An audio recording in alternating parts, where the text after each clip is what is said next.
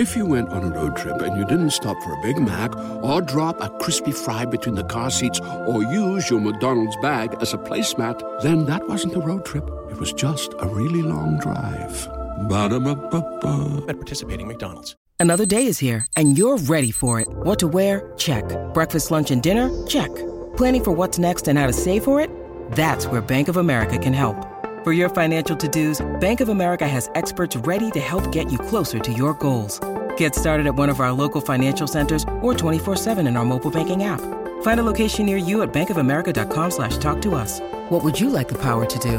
Mobile banking requires downloading the app and is only available for select devices. Message and data rates may apply. Bank of America and a member FDIC.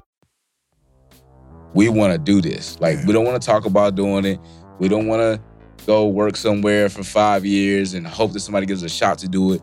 We want to go do it. And yeah. what does that look like? Yeah. And even if it, no matter how small it is, no matter how humble it is, we believe we can do it. And that's all you needed was a was a was a, a tribe of people, a tribe of people, a tribe of people, a tribe of people, a tribe of people, a tribe of people, a tribe of people.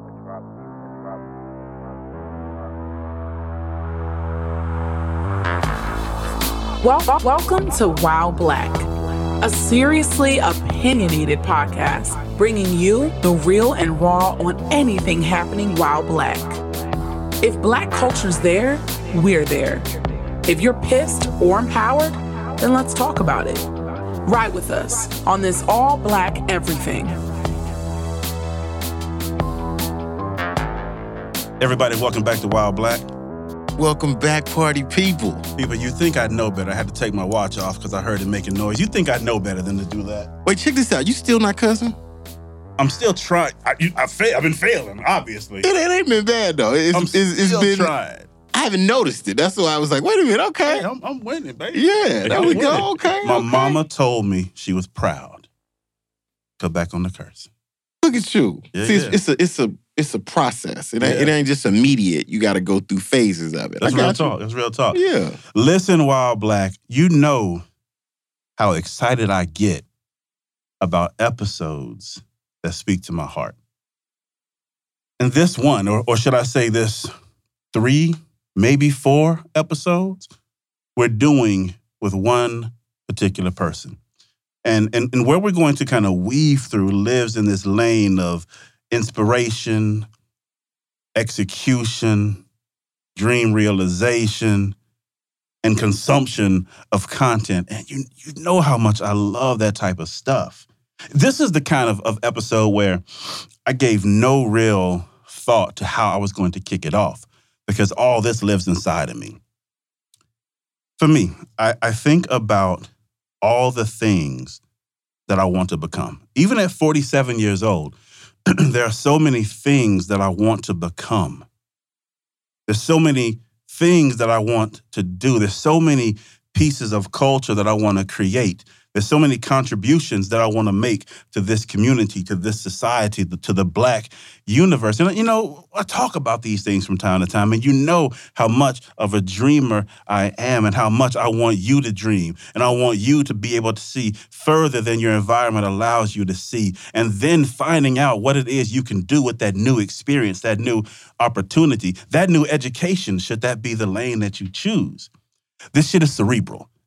You're going to hear that a lot today because our guest is a filmmaker, a producer, an entrepreneur, a waymaker, a game changer. He's got studio deals. He's a leader.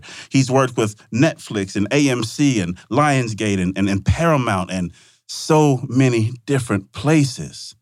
He's worked with the names of Kerry Washington, Jamie Foxx, John Boyega. He is doing some real work. And you're gonna get to check some of this out in the next few days. Actually, I don't I don't even know when this is gonna drop. We're gonna figure that out. It's gonna be probably right now. You probably can go right now or tomorrow. Maybe tomorrow. You can go tomorrow. Maybe three days. But it's coming soon. Listen, if you have a dream, if you have an idea or an inkling of a dream, if you just have a feeling that tells you you're supposed to be something bigger, something better, but you don't yet know how to get there, this series of episodes is going to be for you. This is about creating, establishing, growing, achieving. These are the steps that you need to take to find the greatness that lives inside of you at any phase and level and stage that it's in. You just have to pay attention, soak it in, consume it, apply it, and then go do it. It sounds like a lot, but when you figure out this word about passion and belonging and orientation, it's not that hard once you get there. Like, It just takes a little bit of you and a lot of God, and you can get there. Okay, I'm talking way, way, way, way too much. Listen, today, Excited. I, bro, I really am. Yeah. Like, like I'm already on 10 Mm-hmm. I see it. maybe nine and a half. I don't want to say all the way to 10, nine and a half. I got to save Nine some. point five. Yeah, got to save some. Listen, today we have Stephen Dr. Love. I just love saying the doctor right in the middle of that. It just make, makes me feel special from the inside out. and this is the brother producing behind the new Netflix movie that's dropping. Is it July 21st? Yes, sir. I saw the 14th out there. I, saw- I, saw 14th is one- in theaters. Okay. Yeah, yeah. Theaters on the 14th. Oh. the 21st on Netflix, July, this month. Jamie Foxx, John Boyega, and Teyonah Parris. Did I say it Mhm. right? Yes, sir. And Teyonah Queen. Parris. It is a movie unlike movies you have ever seen before. I'm sure we're going to talk about it today, but this shit is cerebral. Remember that I told you that. This is a thinking man's movie, a thinking woman's movie. It's going to put you in place. It's going to make you laugh. It's going to make you think. It's going to make you question. But I'm going to shut up. Stephen, brother, welcome to While Black. Appreciate it, man. Thank you for the invite. Bro, I get so doggone excited with stuff like this, man. This is for real. I, I straight up get excited, but I can't get too excited because we got to give you our Wild Black shit. Art, brother, you ready? Let's do it. Indeed, indeed. All right, let's get it. Let's do it. right, so the wild black shit. Three questions. Two of them get you warmed up. Okay. And then the last question is our signature question we ask every single guest that Okay. comes on. You ready? All right, we're gonna see. All right. First question. As a black man, if you could have any superpower, Mm. what would it be and why? And how would you use it? I like that. And it's good. I like that. As a black man, I can have any superpower, like superhero superpower, right? Yeah. If I can Yep. have any superpower, it will be to travel through air or water or land at the speed of light. Mm-hmm. Why, would- why that one? why that one? Other, you'll never be late again. That's for sure. I'll never Shit be late. nothing. I'll never be late. We can change the narrative. They ain't got to. Black folk ain't always got to be late. Uh, but the but the other the main reason, honestly, just so I can I can be where I want to be at any time. Yeah, I can't be there at the same time, but I can be there at any time, but I can get there quickly, and I can do it can do what I want to do. You know what I mean? Um, but I say air, water, and land. That ain't three powers. That's just one power. It's just it's just three Yeah. I feel you right? transferable, baby. But I need to be able to do that. phases of matter matter What if I'm to trying us. to get to the motherland? I can't do that by land. I got to Yeah. do it by water. If I'm trying to oh, get, Oh, I like the way you think. You know I'm saying? I feel you. so yeah, that'd be that'd be superpower. Hey, that's I like. You know what I like about that man is, is you said at the speed of light. So theoretically, you could travel potentially through time. Facts. Yeah. So so that's that's a super, on, super, man. a It's gonna super be dope. one. That's a super dope. one. Y'all went to some flux capacitor level shit. Yeah, yeah, that. right, like right, if right. anything can travel at the speed of light, then that's when we get into particle physics. And it's Yeah, like, okay, what, There you the go. possibilities become a little beyond imagination. Yeah. Bro, you're gonna love that clone Tyrone. Bro. Oh yeah, for sure. Just listen. Yeah, yeah, Like, you yeah. already see where he's talking at. About the physics of what I was saying. I wasn't even thinking that deep. I'm thinking comic books. You know what I mean? hey, that's what's up, though. I love that answer. All right, second question. Name three black people Mm.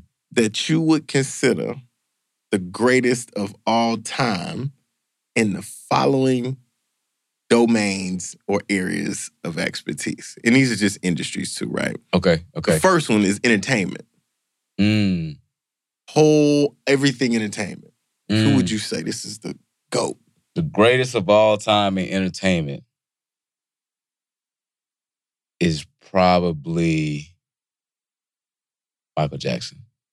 Mm-hmm. I think that that man, people forget he had a, yeah, he's a musician and all that, but the man had a cartoon that was a hit. Yeah. You know what I mean? Jackson Five cartoon. Yeah. He was, but but he was also like, I think he also the goat because on the business side, which is kind of where I sit, on the business side, he was out here buying people's libraries to help to give it, either give it back to them or to like get in better deal terms, like stuff like that. That you don't really, you know, see or hear. Like that, Yeah. that man, I, I feel like it was a golden entertainment. Bro, you sure. don't you Yeah. don't get to where he was without like a vicious business savvy 100%. to you. Mm-hmm. That's not just about your team. That's about Right. you. That's about They you. can think Yeah. you're weak if you want to, but you don't get there. Not in, not in this world. No. Not with these cats out here. Hundred percent. Yeah, yeah. Hundred percent. Man, I read a story, right?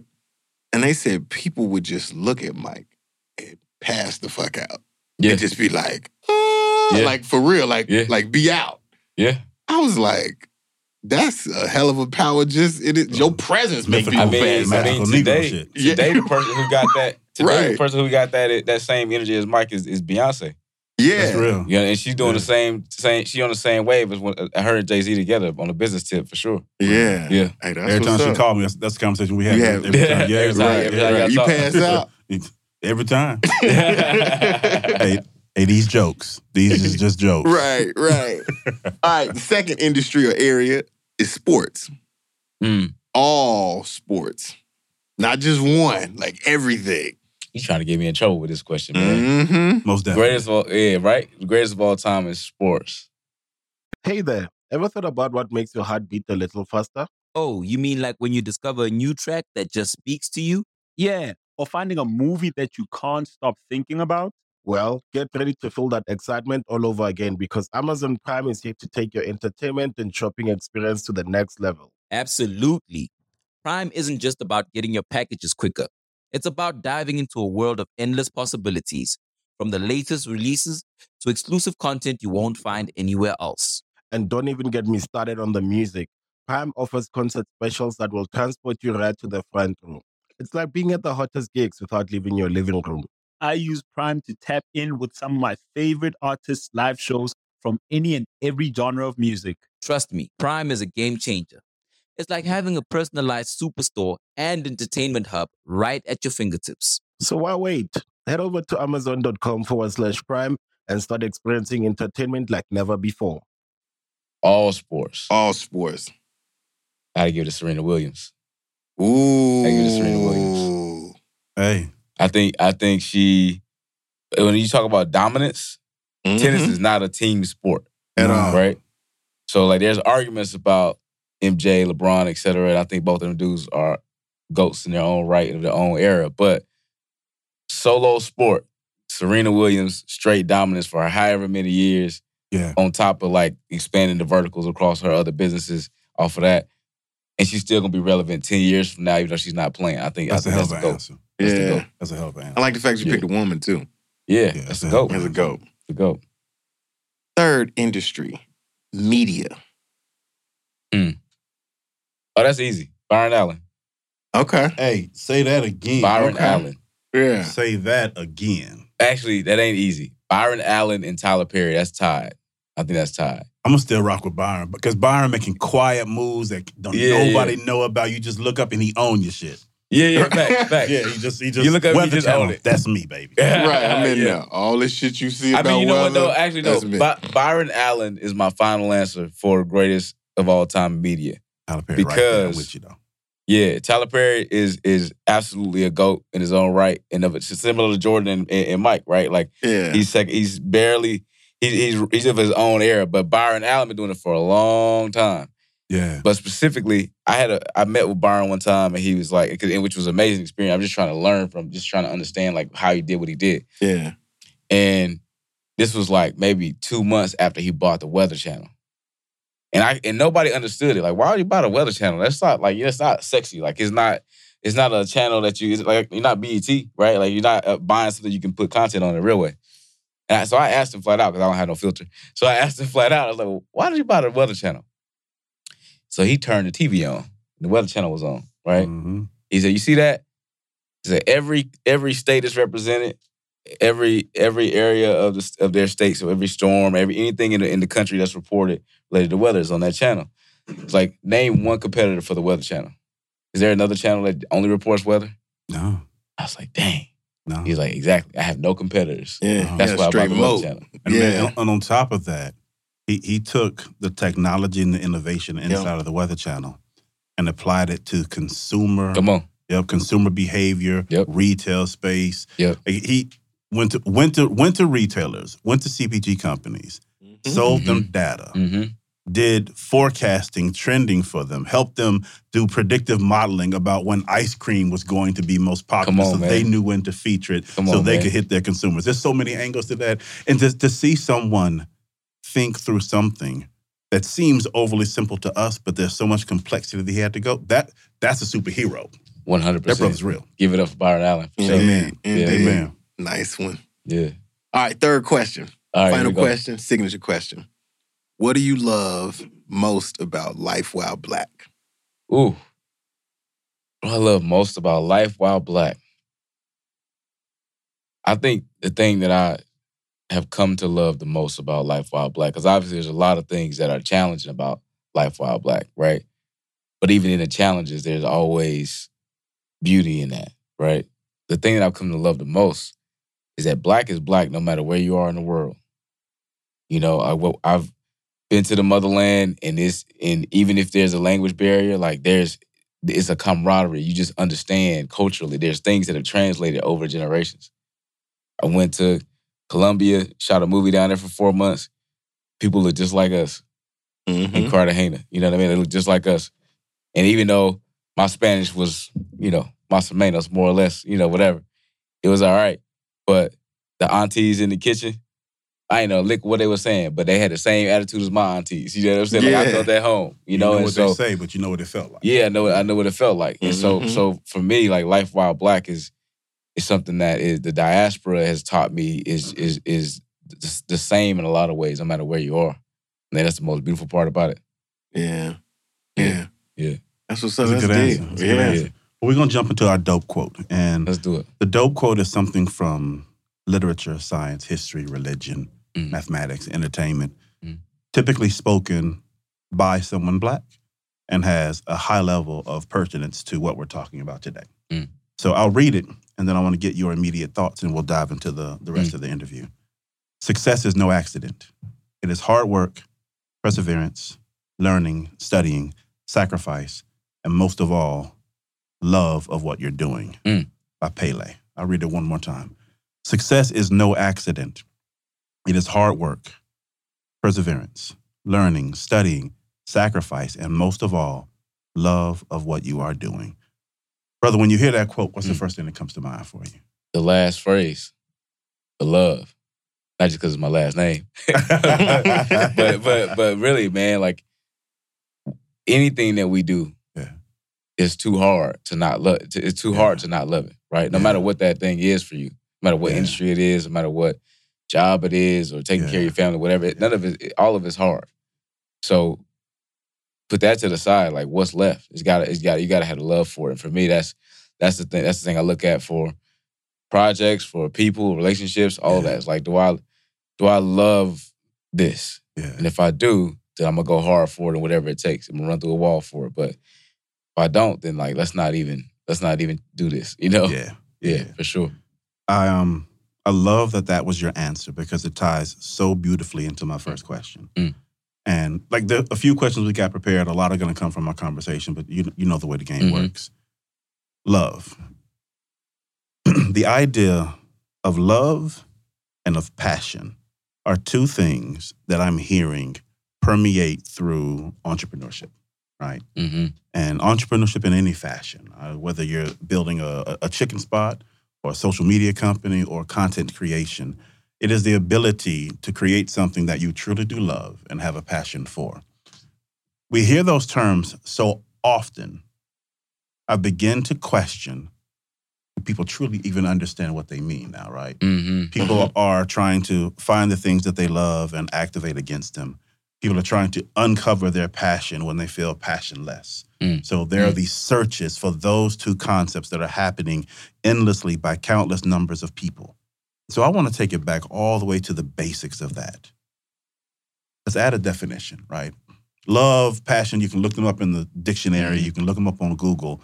And I know there are words assigned to them already hmm but I don't always think those words do enough justice to apply definition and understanding to a cultural context. Mm. So as we sit here talking about black folks and creation and entrepreneurship and being all that we can be, from your perspective, what do the words love and passion actually mean? I think love and passion manifest as care. Yeah. Yeah. You know, like if you if you you love something or somebody, you're gonna care for it, right? That means Right. taking care of it after the fact, but it also means, in my case, like as a creator, like creating with care, right? Yeah. Um, and handling relationships with care, Yeah. right? And I think that's that that always shows up. It always shows up. Care and commitment are the two words that pop up for me Yeah. when I hear love and passion. You know, Yeah. commitment because it's it if you if you love it, you're also gonna stick with it, right? Yeah. No matter how hard it gets, no matter how difficult Yeah. it may seem, etc. Like that, those those those to me are the pillars of love and passion and care and commitment. Yeah. Yeah. I feel that. Yeah. I want to build on that a little bit. So, for this next question, I want you to exclude the answers love, passion, Mhm. even commitment. I want to exclude those three Yeah. answers, right? Yeah. Because those are the answers that are powerful and meaningful to you. Mhm. But when you think about the idea of creation, the idea of being, there's always a catalyst, right? For a, a power plant, they've got to have coal Mhm. or wind Mhm. or water or nuclear energy, right? They, they've got to have something that powers what they're doing. For a car, you need gas. For a plant, you need soil, you need fertilizer, you need sunlight. But for an aspiring entrepreneur destined for success, like what's Mm. what's that characteristic? This question came from I was Mhm. listening to Mhm. Curtis Mayfield's The Making of You as I was driving this morning. Mm. And he was talking about all the ingredients that go inside Mm. of this amazing woman designed for him. Mhm. And it just made me think about you and the kind of work that you're doing. I don't know that there's a direct equation, but there are Mhm. absolutely components that Mhm. matter. Mhm. What are those that matter to you? You can even go back toward Yeah. the, the, Yeah. the dope quote, sacrifice and, and Yeah. perseverance. Like what what what are the characteristics that create a successful entrepreneur in your world? I think tenacity is, is the key, right? Like perseverance, yeah, you got to push through and things get challenging, but that's that's in everybody's Yeah. world, right? Um, tenacity in a creative space is essential, unless you just want to make expensive home videos, Right. You know Right. what I mean? right. like which is which is what I tell which is what I tell filmmakers a lot of times. Like if we are working on a story together, and If you went on a road trip and you didn't stop for a Big Mac or drop a crispy fry between the car seats or use your McDonald's bag as a placemat, then that wasn't a road trip. It was just a really long drive. Ba-da-ba-ba-ba. at participating McDonald's. it's an important story. Like like Tyrone, right? It's an important story. You're trying to say something. You're trying to, you know, change people's minds with the story, what have you. That's that's that's great. That's important, and that's an absolute requirement for every story that I'm going to make, right? right. But at the same time, if I want that story to actually reach the masses, to be able to change those minds, change those hearts, connect with people, yeah. it's gotta it's gotta entertain first Yeah. and foremost, right? Yeah. And to make that sort of beautiful combination happen is not a common thing in our industry, right? It's usually either one or the other. Either it's straight down the middle and we're gonna give you we're gonna give you entertainment and popcorn and that's all it is, Yeah. Or it's a small independent thing and it's just about the message and the heart and that's just what it is. Yeah. And I I refuse to believe that they have to be siloed, right? Right. Right. But because I have that sort of, I won't say unpopular belief, but definitely a belief that that that is challenged often, Right. it means that I had to be absolutely tenacious with proving that these stories are commercial Yeah. and it's proving that they will connect with the culture, Yeah. right? Yeah. But proving that they can work on all levels, Yeah. right? So um, tenacity is the thing that that oh it is so is essential every time. Yeah. The moment you said tenacity, Mhm. I heard the word, and the application of tenacity equated to failure in my head, Mm. right? Because that's where tenacity, in my opinion, has such merit, right? If Mhm. If there's failure or rejection, and you have a certain level of tenacity, you can move through it, you can overcome it, you can Mhm. still find a way. Mhm. And I think that's a great point to kind of dig in on because when we talk about people in pursuit of passion and creation and entrepreneurship and success, everyone would be there if it weren't for roadblocks, right? Right. If, if it weren't Right. for failure. And the only thing that I can imagine is that if you hit a roadblock and you fail and you f- don't find some level of success, you quit. Mhm. So, Mm-hmm. what was your first failure, Mm. and what's been your most significant failure? This might sound crazy. None of them do. Huh? Nothing. It, ain't gonna sound crazy. It's go, It's gonna tell someone they can still do it, whatever it is. my my perspective on life in general, right, is is that there's really No, I don't No see failure. failure. Yeah. Like like I Yeah. don't. I'm sure. I'm I'm I'm not saying I've never like missed the mark or didn't do so well on something or whatnot. I'm, I'm sure that that's happened. I know that that's happened. You Yeah. know, but I never I never received it as failure. yeah. You have to accept failure.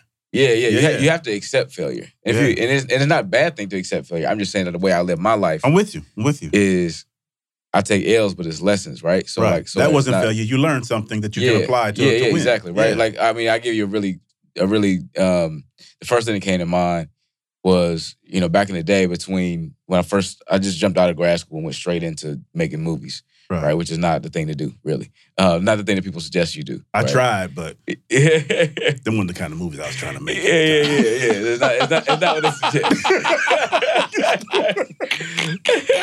that, that is that is not that is, that is not the wise counsel. You know Hey, what I wife, mean? I'm sorry. I, I did marry her. I did marry her. There you go. Hey, uh, hilarious. Oh man.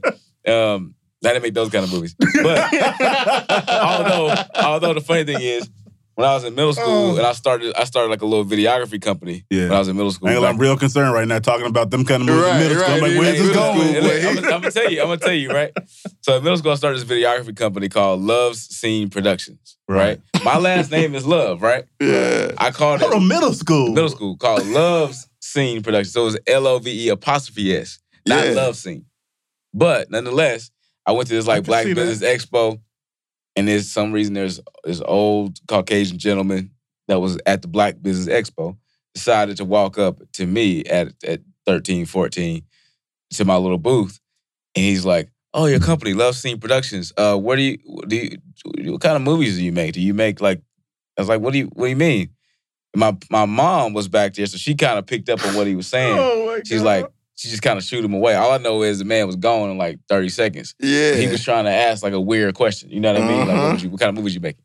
But anyway, Before you move, can, can we Yeah. just can we just applaud and, and shine some yeah, light? did you see the, the, the flex that he Right. threw out What? there the, the real fact quick? that at, He had a thir- booth. at 13 created Oh, a oh. company, Media Productions, and had a booth. I just want to I just want to make sure we mm-hmm. just take a second. You know what I'm saying? Let let that sit in, right? I've been a hustler all my Yeah, life, let, that, man. let that sit in. Yeah. I've been a hustler all my just, want, life. I just want to make sure we we we, we highlighted I that. mean, I can tell you, I, can- I can tell you how that even, how that even happened, right? Yeah, yeah, break so, it down. So I grew up on a farm in South Carolina, Right, specifically, right? My granddad was my 84 year old best friend, basically. right, right, right. Yeah. Name is Leon Love. Everybody in South Hey, Carolina. man, I don't North know Carolina, nothing about him, but I, I can tell that's a cool ass bro. Leon Love. Oh yeah, Leon LL. Love, man. L- LL. cool ass LL, brother. you know. Right. So so my granddad, uh, Pawpaw, we called him. Yeah, yeah. He sold peaches, right? So back in the day, he, he retired or whatever. He, he just had this farm. We sold peaches, and that was his main thing. So I would go to the farmers market with him every every Saturday at, Right. at three years old when I started.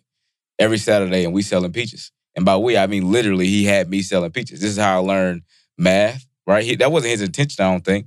But I learned math. I learned money. I learned the power of storytelling and how it intersects with commerce. yeah. And I didn't I didn't really realize that until long after he had passed away. Like a few years ago, I realized the the reason that I'm so good at pitching yeah. is because at three and four years old, I had training with my 84 year old best friend, right? My grandpa. He was Mr. Miyagi would, in you. he would You take, didn't yeah, know I didn't even know it. Wax on, wax off. Yeah, like, I, yeah, he was yeah. taking me to the to the to the market, With them peaches. and literally, I mean, I was you know chubby kid with glasses, love to talk to people, whatever. So he he saw that and was like, basically, you gonna be my mascot, right? so, and I didn't know it, but like I just had fun with Grandpa. So he take me there, he feed me real good. Then we get up there, he sit back at the table. We say, all right, go talk to the people. Tell them, you know, tell them, you know, we got peaches over here. So he taught me. I would sing this little song. I would tell jokes, whatever, and I'm giving them samples and I'm walking people back to our table as I'm telling them the story about how we got up. And I'm from South Carolina. We came up here, picked the peaches yesterday, blah blah blah. Yeah, yeah. So I'm telling them the story and I'm walking them back to our table. By the time we get back to the table, it don't matter what I'm selling, they gonna buy it, right? And so my Yeah. grandpa's sitting there and now he six foot chocolate man. Like he absolutely delivers on the promise of the story that I just told him. Yeah. Right? Yeah. So they're like, yes, Mr. Love, we want to buy your peaches. Now, mind you, we got one little table. We're a little small mom and pop shop. There's gigantic, sort of more industrial type farmers who got 10 tables or whatever out there selling the peaches that they will probably say taste very similar to ours, although I think ours tastes better. But right, like, right. you know what I mean? So ultimately it's peaches.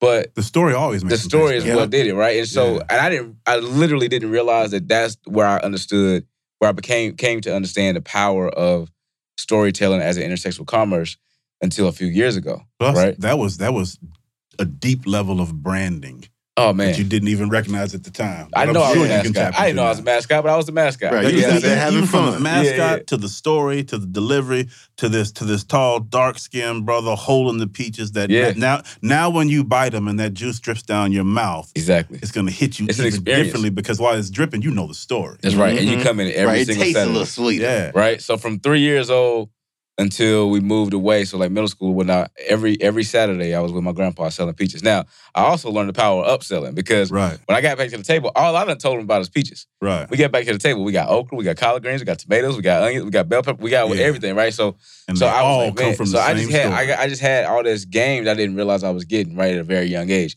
Fast forward, middle school, the video production company. So the way that happened was we moved from York, South Carolina, where the the farm is, to Bennettsville, South Carolina, Marlboro County, which at the time and unfortunately still is is is one of the one of the areas of South Carolina that has a lot of challenges with you know education, teenage pregnancy, all those things, right? All the things that plague our community sometimes. sounds like my, my Um, hometown in Vicksburg You know what I mean? It's a small town, but it, it has, you know, uh, it gets a bad rap. There's a lot of amazing people Yeah. there. We get a bad rap because of the numbers sometimes, right?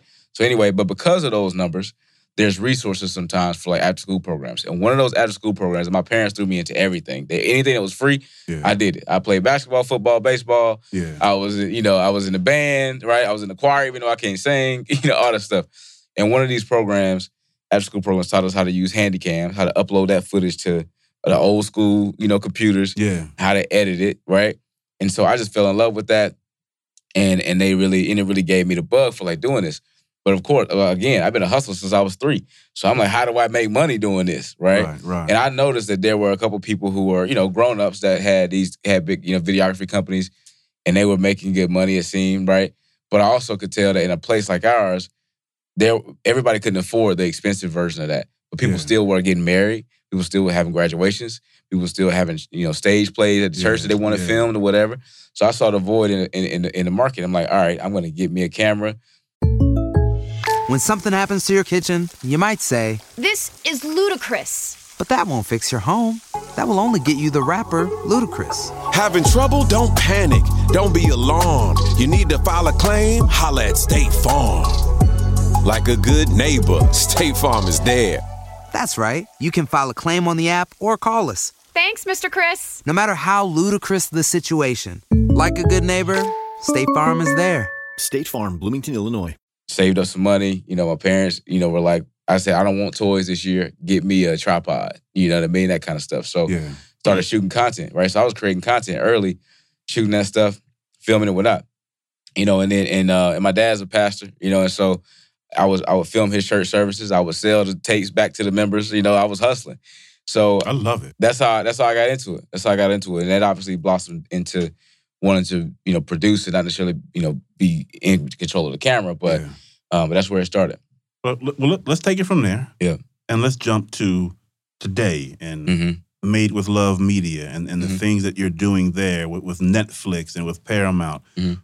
People understand now where it is that you came from and- Mhm. and where you got that good game from. hmm So let's let's tell them where you are now, and then let's talk about the road to, to building Yeah. to that. So I think we mentioned they cloned Tyrone. Mhm.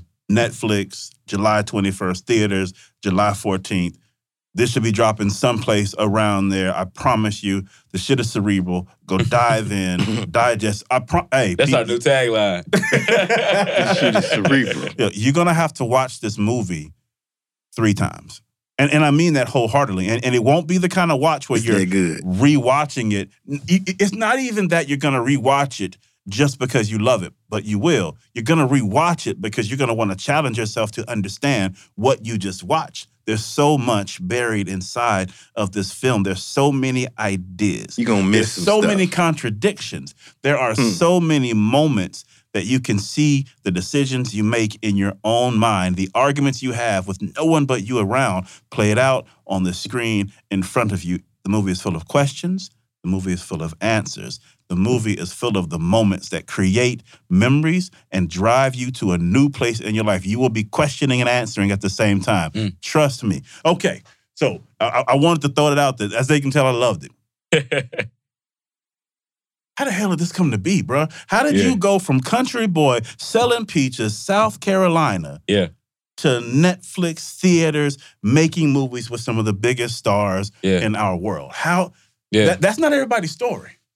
It's not, man. It's it's. Uh, I'm grateful for that. You know, I mean, the short of it is like favor ain't fair. You know, um, Say that one more time. favor, favor is not fair. Man, say- But but I tell you, the other side of that though is that um, you know I, I I believe that God's love is unconditional, right. but I also have learned that His blessings are conditional.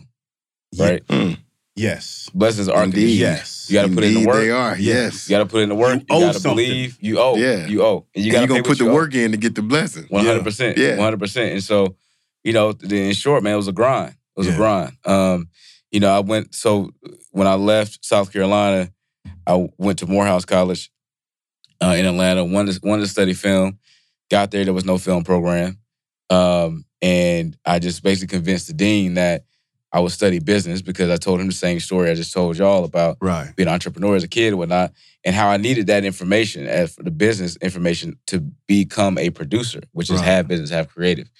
And so, um, and they asked me like, "What are you gonna do about your film stuff?" And I was like, "I just started a film major while I'm here." And they, and I was 19. They thought I was crazy. They're like, "But you're the kind of crazy that we need here, because that kind of crazy creates change." Amen. And so, got into Morehouse, full ride. They, you know, took care of me, and then, you know, I I, I studied hard you, slash you got party any of first that full ride left? My son is going to college. You got some full ride left? They got some full ride. Left. Just checking. Yeah, Uh, but yeah, full man, ride. like it, it was just like it was like all right, let me, let me, let me study slash party for the first year, but then like after that, Yep. I'm gonna really lean in and, and we start. You know, we we started a film club first, film associate, just to prove it was an interest on campus. Leveraged that, and and then the school was able to find funding and all that based on the data we created. You know, with the film club, and so we started the film, you know, major and all that. Now I didn't get to take one class in the major at all Wow. because it wasn't ready until my senior year.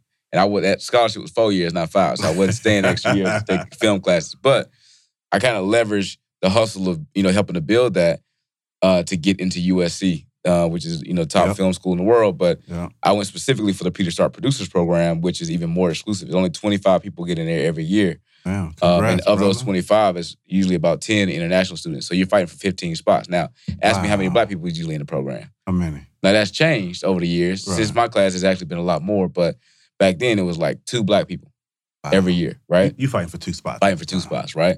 And so anyway, I get into that program, and it was it was rough for two years, but that gave me the opportunity to get to LA and to start building a network and all of that. So when I get to LA, I'm like, all right, I got two years to get hot because if not, I'm going back to the farm. Straight Right. up, like that was my mentality. Even if that wasn't an absolute reality, that was my mentality, I right? that. Mhm. And Yeah. so because of that, you. I'm I'm interning. I'm t- I got two internships, three internships every single semester. Even though they told you don't do that, like I was hustling, right? Right. Meanwhile, going to school at night, doing the whole thing. I'm on the path to go be a studio executive. Was my plan because I saw people I look up to becoming an executive in the business, you know, in the development world, climbing the ranks. They get fired, they get a producing deal, and now you're a big time studio producer. Right, right, Like, I right, like, right. I gotta go get fired. Makes, So- makes sense to me. right? So I was trying to do that. And then I had this one internship. Is my last one at HBO Film. And shout out to Len Amato, is the uh, OG Italian dude Right. from Chicago, That's straight like shooter. cool ass OG Italian straight name. straight shooter, man. Len Amato was like, I like you, loves. Like, what do you but but you terrible at this assistant stuff. Like, what do you actually want to do? right? And I was an intern, so the stakes weren't that high yet. I hadn't got on nobody's desk and messed up, but he was like, "There's times I try to put you on to assistant stuff. You you don't. It ain't it ain't gelling, but the creative stuff, you got it. Like Yeah. you know how to you know how to find the right people and all that stuff. Like you got it. What do you want to do? And I told him I want to produce. He's like, man, there's a road less less traveled by. I think you got to hustle to figure it out, which is to basically uh, just start making movies, right? And just make really small movies and climb your way up to bigger movies. But then you can figure it out. And so all I needed to hear was there was another path and that it was unsafe and uncertain. I'm like, that sounds like me. So I just jumped straight into it. Yeah. And uh, you know, graduated and and and a year later, you know, a year of hustle and struggle. Uh, but a, but a year later, we made the first movie, The Land, which was directed by Stephen Caple Jr. And obviously, Caple went on to do Creed 2 and now Transformers this summer. Yeah. So um, so yeah, man, that's my brother. But he, you know, that that it was all of us. It was a big cohort of us who were just like, we want to do this. Like, we don't want to talk about doing it.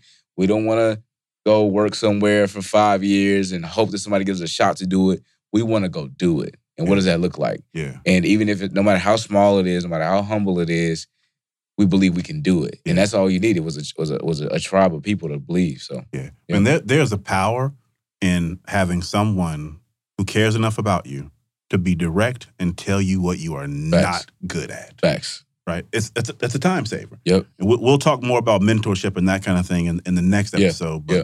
I couldn't pass that point up. I, couldn't pass it up at all. Yeah. Yeah. All right. So, from a tactical standpoint, right now, 2023, this is 2023. Yeah, yeah, yeah. 2023. Mm-hmm.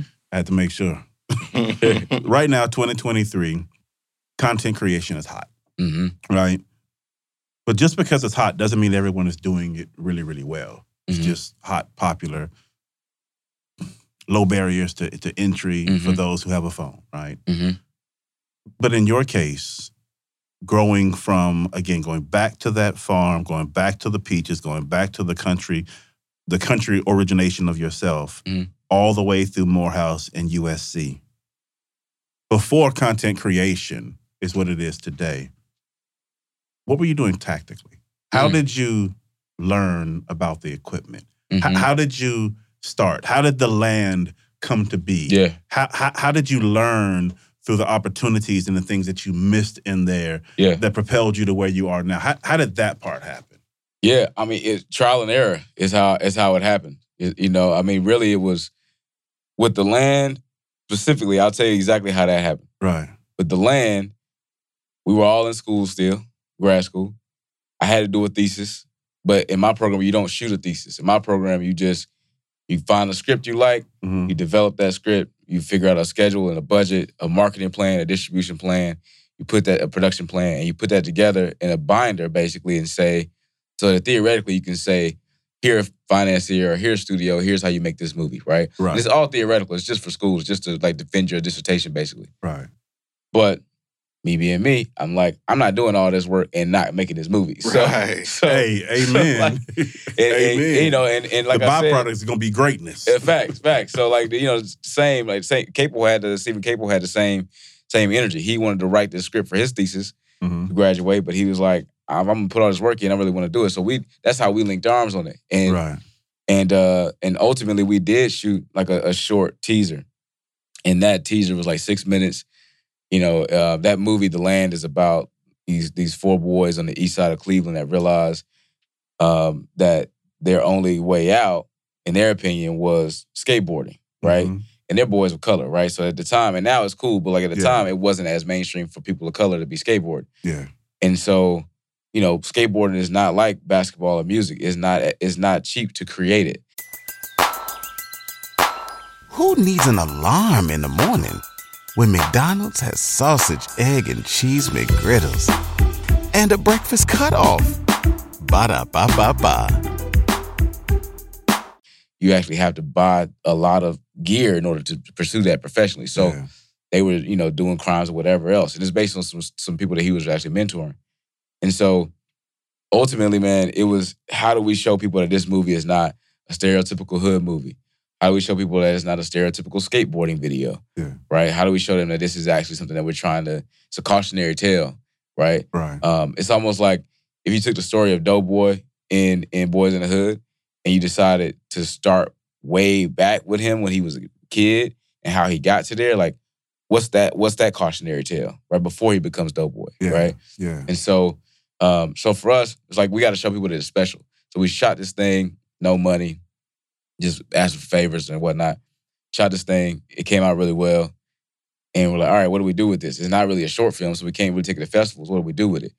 But it shows you what the movie is. So I just there was a there's a uh, it still goes on. It's called Indie Night Film Festival, and it's really it's a every Saturday, middle of the afternoon when nobody actually wants to go to a film festival or anything like that. They they they show people short films, and it's in a really nice theater in Hollywood. You know, Chinese theater, really nice theater, whatever. So we got cool with the dude who ran it. He was uh, one of the OGs from Morehouse, actually, that graduated, you know, I think in like the 90s. And so I said to him, I was like, man, look, like we we trying to get our movie done. We got this short thing. It would really help us out if, if you would let us tell people that this is our premiere. Even though I know there's gonna be other movies showing, like, can we tell people that this is our thing? And he was like, well, not really, but like I can't also can't stop you from doing whatever you got to do to get people here. It's like, oh, cool. Can you give us the, the VIP seating? Can you give us? We were just trying to get whatever we can. We printed up some flyers, gave it out, emailed people, told them this is our premiere at the Chinese Theater for our movie called The Land of Misfits, whatnot. And people showed up and they're like, what are these other short films? Oh, it's just a preview. It's just previews. Just stay far right? So I showed uh Caple's first movie that won ABFF the year before. Right. And then we showed uh, his short film. And then we showed our little teaser thing. And man, you know, I invited agents, I invited all kind of people, financiers, whatever. None of them actually came, but their assistants came, which was even better. Yeah. Because on Monday morning, that was on Saturday afternoon. On Monday morning, the buzz around town was crazy. Everybody is like, Mm. what is this thing I heard about called The Land of Misfits that y'all made? Like, what is this thing? Is it a feature version? like, yeah, I sent y'all the script like six months ago, but it's cool. Yeah, it got a, here's a feature script version, whatever. And the rest was history, man. You got an agent, the whole thing, and and um and we, you know, we made that movie. It was it was Charles King's first movie as a financier at Macro, actually. Wow. And that and so obviously full circle now doing, you know, they clone Tyrone with, with Charles too. But uh Are you a waymaker, Yeah. man? Man, Yeah. I hope so, man. I hope so. But honestly, it, for me, it's it's been it's been um, the blessing of being in the right place Yeah. with the right people. Yeah. Not even the right time, just at the right place with the right people. Yeah. Because all of the creatives around me, for the most part, are writers and directors first, or actors first. Right. Um, they all have ambitions to create, but nobody really loves necessarily the the business of of of the film film of filmmaking. Nobody really loves the BS and chaos that comes with that, right? Of navigating the system and all that stuff. I happen to absolutely love it and have been blessed with the skill sets to do that. Yeah. And so it's it becomes a magnet for the creators around me who are like, yeah, let love handle that. I don't want to deal with it. Let love handle that, right? Right. I, I love hearing that, right? Like I love hearing let love handle that because that means that you trust me, one, and two, I'm in a place where I can be at the center of all these amazing amazing creatives, right? We can make make magic, right? And I, I know my I know my place in that in that position. Yeah. Yeah. Man, through through all that you just went through, what I heard was a message to people listening that no one is going to walk up and hand you a box of success. No. Right. They're, they're, they're just not. Here you No, go. Right. Nah. Ain't nobody nah. gift wrapping success and, and putting it on your front door. Yeah. Right. What I heard was tenacity. Going Yeah. back to that word, Yeah. right? Not being afraid to push an issue, to to ask a question, Yeah. to ask for something, right? Because like, again, my my father used to tell me the only thing free in this world was bubblegum and booty, and he said, you know. I can't, I can't tell you exactly what he said. I'm, trying not to curse. but what, what I will say is, I love in the story how you found every opportunity to ask for something that would set you up for a level of success that you dreamed about, Mhm. that you just wanted. Yeah. Because you, you could have gone through that afraid to ask any of those questions. Yeah. Then you wouldn't have had your premiere, Right. right? Right. Then those right. assistants would not have Right. come out. Right. And your packet would have sat unopened. It'll still be on the desk, somebody's Right. desk. Right. yeah. And then none of us would be here right now. Yeah. Right. And, and I think for, for each one of us and for each one of you listening, there is a moment, whether you recognize it, whether you already experienced it, where that choice to take a chance, to take a risk, to ask a question, to push an issue could be that catalyst for you to find yourself in a different position in Mhm. two years, 10 months, five years, 10 years. Yeah. You never know. I mean, our story, I won't go into it deeply, is all the success and opportunity that has come from this podcast started with a phone call from me to him at like eight o'clock in a random morning as we drove to work. And it has turned into something amazing, right? And, and not just what lives here in the podcast, other opportunities, network deals, like just things that only happened because we said yes, and only That's happened because we asked for an opportunity someplace. That's it. and That's then it. the doors flew open, and opportunity found us. Mm-hmm. And and I want I really want people to get that. Like, listeners, you know me, you know how much I sit from this position of you've got to go out there and ask for it because again, no one is just bringing it to you. They're keeping it for themselves. Power. Sometimes you got to take it. That's it. That's, that's exactly right. Power is never given. It is Facts. only ever taken. Mm-hmm. Right? And and you got to open your mouth in order to get it. All right. I have talked about this movie. I've alluded to it several times. This shit is truly cerebral. I want to telling you, I'm, jump I'm still in the tag. Hey, line, take bro. it, bro. We gotta Take change, it. we gotta change the poster. Take it, bro, because that, that that is all said, I this could think is of. cerebral. yeah. That's all I could think of Yeah. because I felt I felt myself thinking. And there's a bunch of there's a bunch of mindless TV that will entertain you Oh into my God, dumbness. yes. Right? There's a bunch of it. Too much of it. This is Mhm. not that. Like this shit is truly cerebral. Let's jump into they clone Tyrone, bro. Yeah. I ain't gonna lie.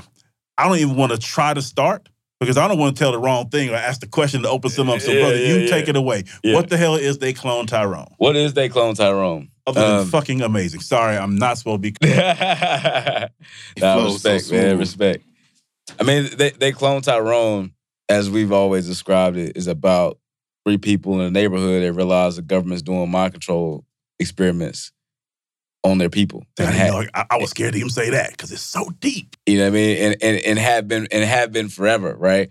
But these three people are absolute stereotypes and they're absolute um absolutely not detectives, but they have to become detectives and start peeling this onion back. Yeah. Right. Yeah. And so you get all of the sci-fi, mystery, and comedy that comes from that. And obviously when you drop names like Teyonah Parris and Jamie Foxx and John Boyega in the middle of that, Yeah. then you know that it's they're bringing craft, but they're also Yeah. bringing they bringing big laughs, you know, you know that Yeah. for sure. So and you've never seen Jamie Yeah. Foxx in a role like this. I just want to throw that out there. Nah, that's facts. That's facts. I mean, I, I really believe that that you know Jamie Foxx is is a legend, no matter what. Everybody Hands knows down. that he's a he's an absolute legend, right? But in the last call it five to seven years, his his heroism has turned into movies that are that are at, like where it's like singular Jamie Foxx kicking butt in an Yes, action movie, yes. or he's being very uh, give you a heavy performance in a movie like Just Mercy, right? Yes. or giving you an Oscar winning performance in Ray, right? Yes. To go even a little Mhm. further back. But we haven't seen this Jamie Foxx, I think, since They Live in Color. oh, real talk. Yeah. Oh wow. Yeah. No, Yeah. that is no bullshit. Yeah. Real That- talk. I, I say that without flinching. Like, yeah. I really, I really It's earned. believe that this is in living color Jamie Foxx. And man, he had so much fun. I think he, I mean, it, it, in living Ja- Ja- in Yeah. living color, Jamie Foxx, with the skill he's developed Exactly. since. In That's Living right. Color. That's, That's right. exactly how I thought about it. That's what I was like, whoa. that's right. That's, it's the that's- balance, right? Like, Yes. you get, that's a great, that's a great point. It's Yes. like Jamie Foxx in living color, but it's Jamie Foxx Oscar winning Jamie Foxx Yes. that's been leading Yes. every Yeah. movie, and it's like him doing both of those things in one role, yes, right? And it's amazing, man. And then John Boyega's obviously comes from theater, you know, London, you know, et cetera. But like talk about the dia- diaspora we were talking about earlier. Yes, He, John is is is like feel like he grew up in my neighborhood type thing, right? Just, but he just got an accent. You know what I'm saying? Like he is absolutely solid the earth, like from South London, like same deal. And then Teyonah, she from South Carolina, just like I am, right? know so that. yeah, yeah. So that, that's my sister. Like she from South Carolina, just like I am. So she she also has that solid earthness too, but she also is like classically trained at Yale and all that, but is balancing that. So all three of them are bringing this really delicate balance to to, to the movie that I think is amazing. Now, as far as like what where the movie came from, because I know a lot of people are like, well, why, how does this even? How do you even get a story like please they clone tell Tyrone, me, right? please. So I give you the short version of it because it's not my own experience, but it's Right. the director uh, Juel Taylor, uh, who also co-wrote co-wrote the script. Everybody loves McDonald's fries. So yes, you accused your mom of stealing some of your fries on the way home. Um, but the bag did feel a little light. Ba-da-ba-ba-ba. Juel is from Alabama, and that's how we Come first through connected. South. That's Yeah, oh yeah, we talking are we about. in there. We out here, dirty South, Yeah. well represented. Yeah. Yeah, Yeah, so I mean, obviously Foxx is from Texas. You know what Yeah. I'm saying? So, but um, but so Juel's from Alabama, Montgomery specifically, and uh, and, and very much so we that's how we first can really you know click early early days in school I was because you know we cut two southern kids in in L.A. trying to figure it out. You know, Yeah. and, and um, he had a, a friend, a childhood friend who everybody knew was going to the league. He played football. Everybody knows going to the league. Yeah. And he went to college, D1, scholarship, the whole thing. And he actually didn't do anything, but he was riding home with a teammate from practice one day. Teammate had a gun under the seat. Headlines and all that, you know, come out, of course. And even though, and you know, of course, he probably didn't. I don't know. I don't know the details. But I'm sure he didn't want to tell on his friend or whatever Right. that it was his or not. But even if even if he did, it didn't matter because the school was like, yeah, but it's too late. You in the headlines about getting arrested for this thing. We gotta let you go. It is Right. it's bad for business, basically. Wow. Right? Just threw him to the side. He goes back home. And around this time, around this time period, uh, when he gets sent home to Alabama to a, a less than ideal home situation, it's also around the time time when on YouTube the portals are opening around uh, David Icke, right? And like all the all the different conspiracy theorists and, and those deep deep holes or whatnot of of uh, of conspiracies, and so he starts like really tapping into that stuff, Right. And getting paranoid probably too. I'm sure, right? On top of the situation he's got going on, and and really leaning into the idea that like, ah man, it was it was it was never set up for me to win. I was always gonna lose. Like, look at my life situation, like blah blah blah, right? Which we all know that there are systematic things in place that unequivocally and over indexingly will affect black people, especially in situa- in in socioeconomic statuses like he was in, right? Yeah. And so all of that together was tough for Juel, who was his best friend, to kind of take in because Juel grew up in the same area, but his mom uh, was was a doctor, right? And he was able to go to University of Florida, Very different experience. right? Different experience. So they similar experience in, in culture, but different experience at home, right? And so, and so for him, he's like, I get it, man. You're right. Like it absolutely is set up, unfortunately, for you to not succeed. But it's three, four, five years now removed from that situation. Like, what are you going? What you doing? Like, look, let's get you out. Like, what you doing, right? And I think for him, he's like Juel was trying to unpack all of those things in this movie, really, right? Um, so it really is, you know, as much as like there is a lot of things in there to be, you know, thought about and talked about and and unpacked. What's really being unpacked is just Juel's feelings around his friend, right? Who's now doing well, I understand, and you know whatnot, which is great. Um, but ultimately, man, it was really just what is the to your point about hearing three different perspectives in the movie between Teyonah, John, and Jamie. Yeah. Hearing those three perspectives that really represent the three voices that we might hear around one Yeah. issue. That's really what that's really you know where it came from. Yeah, that's Yeah. real talk. Yeah. You know, since we have you here, and it's it's not often that you get to have a chat with the people who influence the movie before you see it. Mm-hmm. So knowing full well the complexities that live inside this movie that are paired with all this amazing entertainment, I love it if you could tell the listeners your perspective or, or your thoughts on how they should watch this movie, right? Because Mm. walking into it cold, I had no idea what to expect, right? Mm-hmm. And I found myself halfway through the movie trying to rewatch the first half in my head Mm. as I consumed the second half Mm. because I saw so many things beginning to click and pop and make sense. So if I could watch it again, I would watch it very differently. So what Mhm. would be your perspective as someone behind the scenes of the movie? What advice would you give someone walking into this as to, uh, as to how to consume this movie? Interesting. I actually think you did it right. Okay. I think I think watching the movie cold is like the best way to watch it. If you've seen the trailer, that's enough. That's e- even though to your point, the trailer does not tell what the movie is. That's oh, it, it, intentional. done, it done scratch. Right. Yeah, it, it Right. just like an It, it just interest it just piquer. makes you It's scratch your head like, what is that? Like, what is yeah, this movie about? like I'm confused. Like I'm confused. It don't. It But looks I wanna- cool. Like I want to understand. Yeah, right, right, Yeah. right. Like the, that, el- that's the elevator scenes in the trailer, right? elevator scenes in the trailer. Yeah. Yeah. yeah, yeah, Yeah. Which, by the way, the elevator Yeah. scene was completely ad lib. Stop it.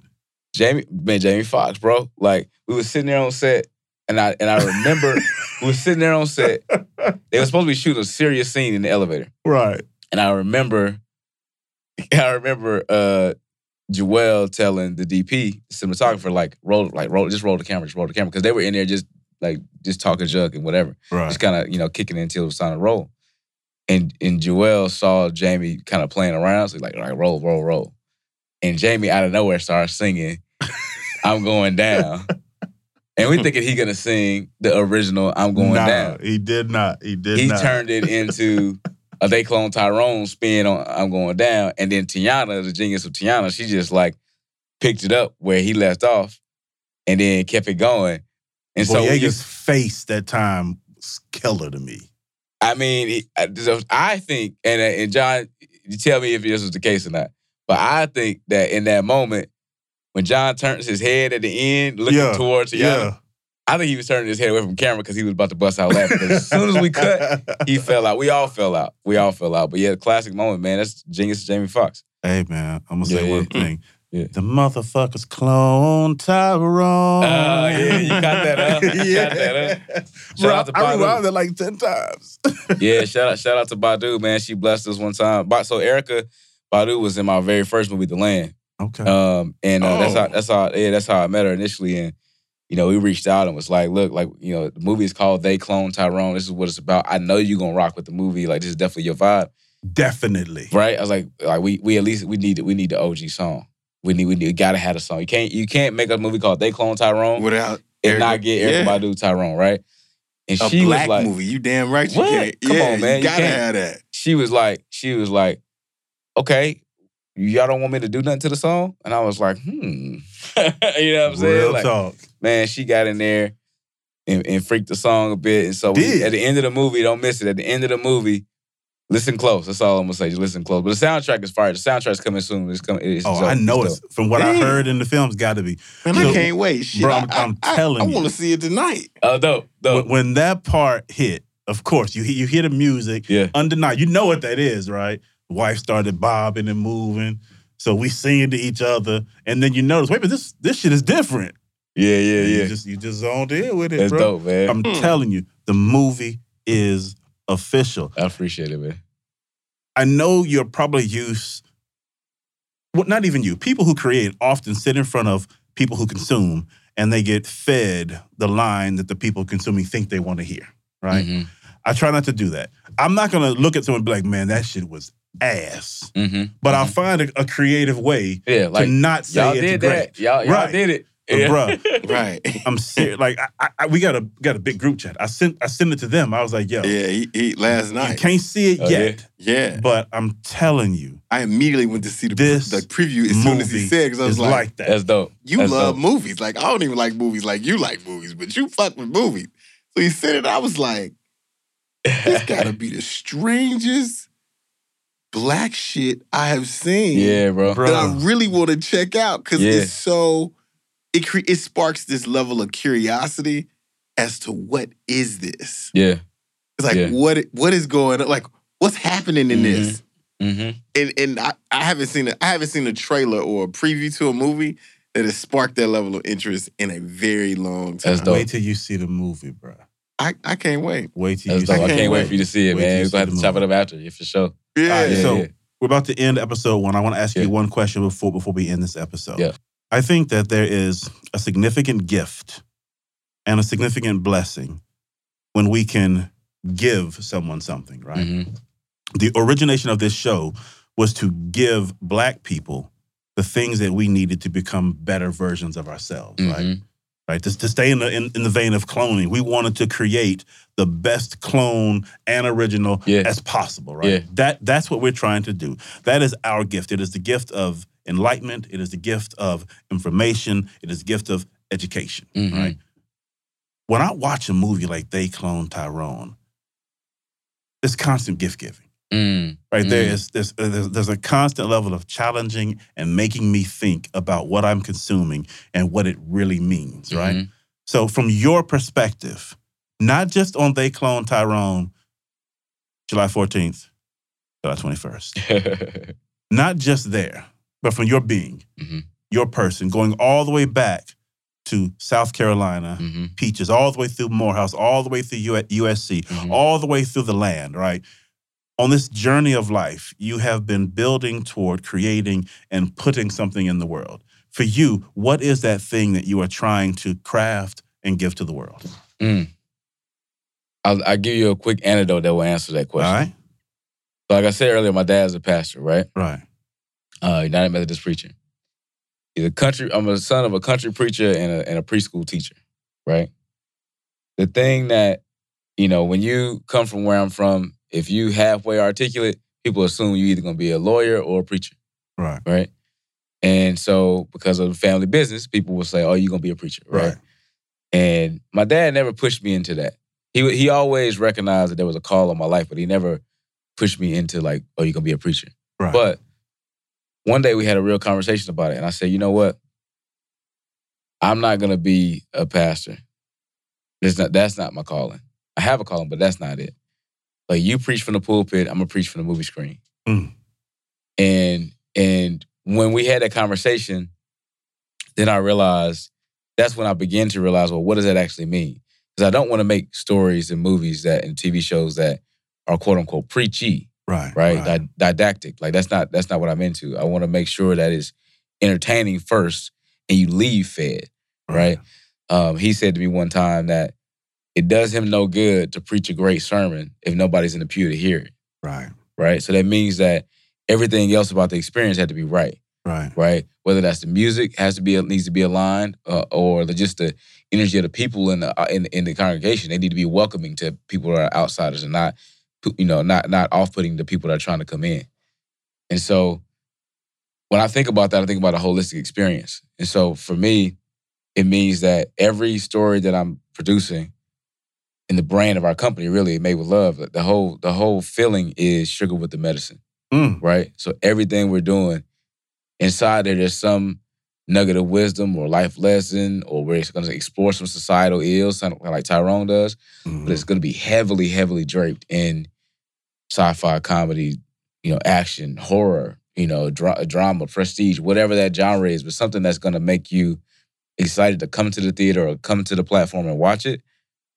But when you leave the film or the TV show, you're gonna be like, oh, that I'm feeling something else though. Like I'm getting this a little something extra. Right. And so that's really all I want. That's all that's really all I want. I love it. Bro, this is the end of the episode, man. I would love it if That's you dope. just take a few moments, tell Yeah. the people how they can engage with you, learn from you. Yeah. Hit them with whatever you want to tell them about. They clone Tyrone. Yeah. And then share any words that you want to give to the While Black audience. Yeah, yeah. Um, well, I'm on I'm on Instagram. You know, uh, Dr. Love twelve D O C T A L O V E one two. Uh, that's the best way to you know not just keep up with me, but also engage. I'm DMing people all the time. Yeah, You yeah. know, especially creators like young creators reach out all the time. Um, and I know in another episode we'll talk about you know Invisible Collective and how we're building community with Yeah. that. Um, but that's another way for you know young creators to kind of get in the mix of what we're doing and get involved, even if you're not ready to go do like a big they clone Tyrone type movie yet. But if you're talented, you know we we want to support you know as much as much as we can. So Yeah. um, so yeah. Cool, cool, cool. Dope. All right, bro, you got anything? Hey, I can't wait to see this movie. I can't wait for you to see it too. I hope you Yeah. hype it up too much. Yeah, I can't wait. bro. I can't wait. There's a I'm whole bunch we forward didn't to even it. say. Yeah, yeah, right, right, There's a right. whole bunch. It looked Right. pretty cerebral. Just, I mean, it it, Hey, this shit it is looked cerebral, involved. bro. Is what I It's got. definitely involved. Definitely not something you turn on and go and, and go cook. Like it's- Yeah, Nah. yeah. Nah, you got to you're watch that it. joint. I can't yeah, wait. I love L- it. I love it. listeners, listen, the movie itself, it's layered. So don't go watch this movie thinking that you're going to be able to give it a part of your attention. If you do, you'll truly miss something that matters. Pay attention, right? When you think it's going off, still pay attention. Just watch the movie. Let the lessons that it's teaching reach you and reach out. Tell us what you think about it. With Yeah. that, While Black Peace, we out. We love you. Who needs an alarm in the morning when McDonald's has sausage, egg, and cheese McGriddles and a breakfast cutoff? Ba da ba ba ba.